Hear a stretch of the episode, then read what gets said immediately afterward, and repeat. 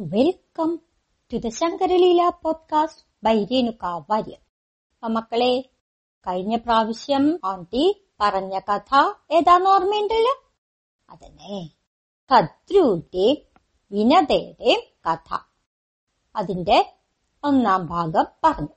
ഇനി രണ്ടാം ഭാഗം. ഏതുവരെയാ നമ്മൾ പറഞ്ഞു നിർത്തിയത്? ആ കദ്രുവും വിനതയും കൂടി വാതു വെച്ചിട്ട് കദ്രുവിനതെ തോൽപ്പിച്ച് അടിമയാക്കി.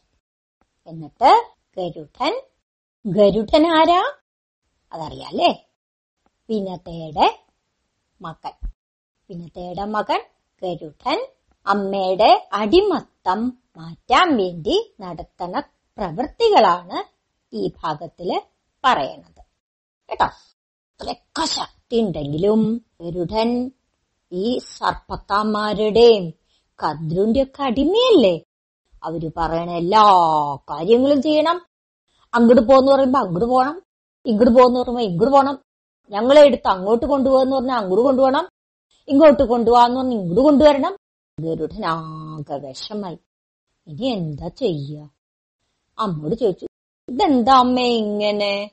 എന്തുകൊണ്ടാ അമ്മേ ഞാനും ഈ സർപ്പത്തമ്മാരുടെ അടിമയായത്? അമ്മയുടെ അനിയത്തിയുടെ മക്കളല്ലേ ഇവരൊക്കെ?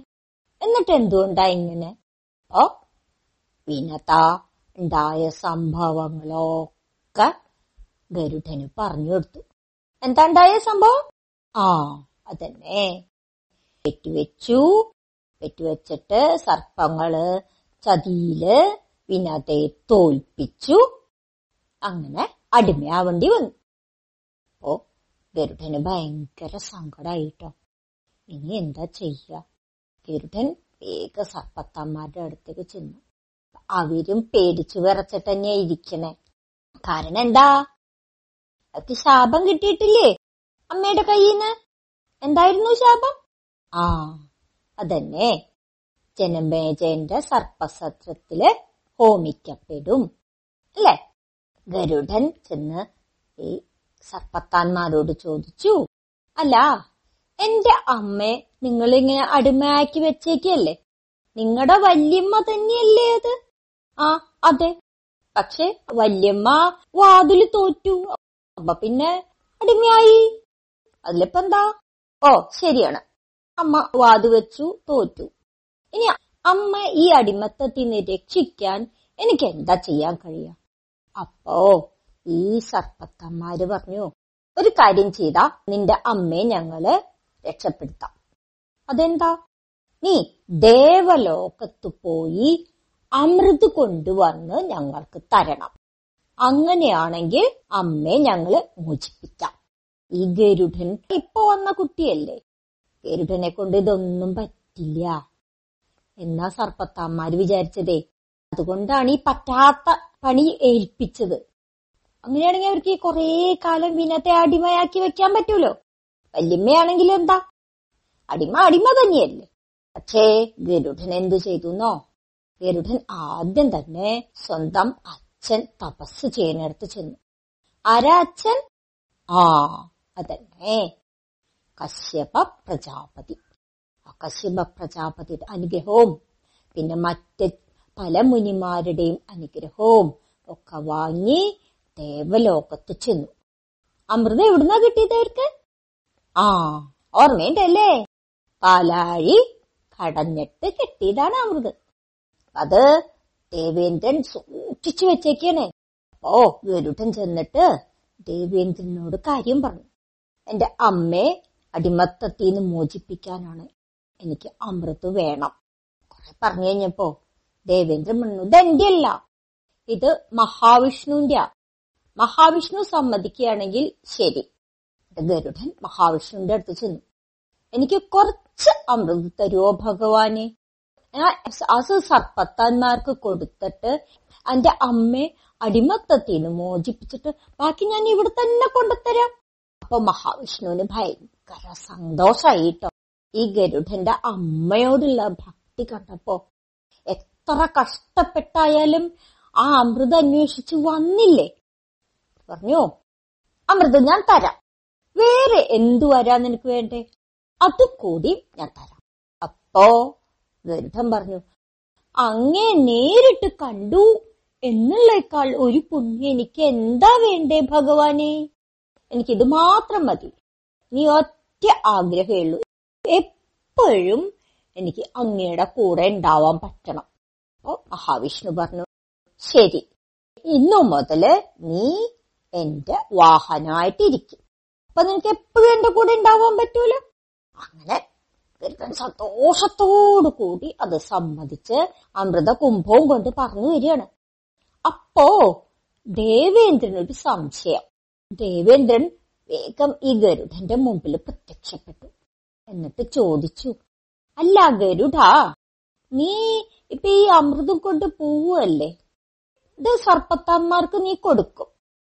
ഇല്ലേ? ഈ അവർ ഈ അമൃത് കുടിച്ചിട്ട് നിന്റെ അമ്മയെ മോചിപ്പിച്ചില്ലെങ്കിലോ? അവരുടെ അമ്മയുടെ കുരുട്ട് ബുദ്ധി അവർക്കും ഇല്ലാണ്ടിരിക്കോ? അത് കേട്ടപ്പോ ഗരുഡനും ഒരു സംശയം. അയ്യോ അങ്ങനെ എങ്ങാനും സംഭവിച്ചാലോ? പെട്ടെന്ന് ഗരുഡനൊരു ബുദ്ധി തോന്നി. ഗരുഡൻ പറഞ്ഞു ഇന്ദ്രദേവ നമുക്കൊരു കാര്യം ചെയ്യാം. ഞാൻ ഈ അമൃത് സർപ്പത്താന്മാർക്ക് കൊണ്ടു കൊടുക്കാം. എന്നിട്ട് അവർ കുടിക്കാറാവുമ്പോ എന്റെ അമ്മയെ മോചിപ്പിച്ചു തന്നാ മാത്രമേ ഞാൻ ഇത് തരുള്ളൂ എന്ന് പറയാം. അപ്പോ അവർ അമ്മയെ മോചിപ്പിക്കൂലോ? ഇത് കിട്ടണമെങ്കിൽ അമ്മയെ മോചിപ്പിക്കാണ്ട് പറ്റില്ലല്ലോ. എന്നിട്ട് അവരോട് കുളിച്ചു വരാൻ പറയാം. ആ സമയം കൊണ്ട് ആരും കാണാതെ അങ്ങക്ക് ഇത് കട്ടുകൊണ്ട് പോവാം. അപ്പൊ ദേവേന്ദ്രനും അത് വലിയ ഇഷ്ടായി. അങ്ങനെ ഈ അമൃത കുംഭവും കൊണ്ട് ഗരുഡൻ സർപ്പത്താന്മാരുടെ അടുത്തേക്ക് ചെന്നു. എന്നിട്ട് അവരോട് ദാ നിങ്ങളുടെ അമൃത് ഞാൻ കൊണ്ടുവന്നേക്കുന്നു. ഇപ്പൊ സന്തോഷായില്ലേ? ആ സന്തോഷായി. നീ മിടുക്കനാട്ടോ. എന്നിട്ട് ഈ അമൃത് ഇങ്ങനെ കുടിക്കാൻ പോവാ. ഏയ് അത് പറ്റില്ല.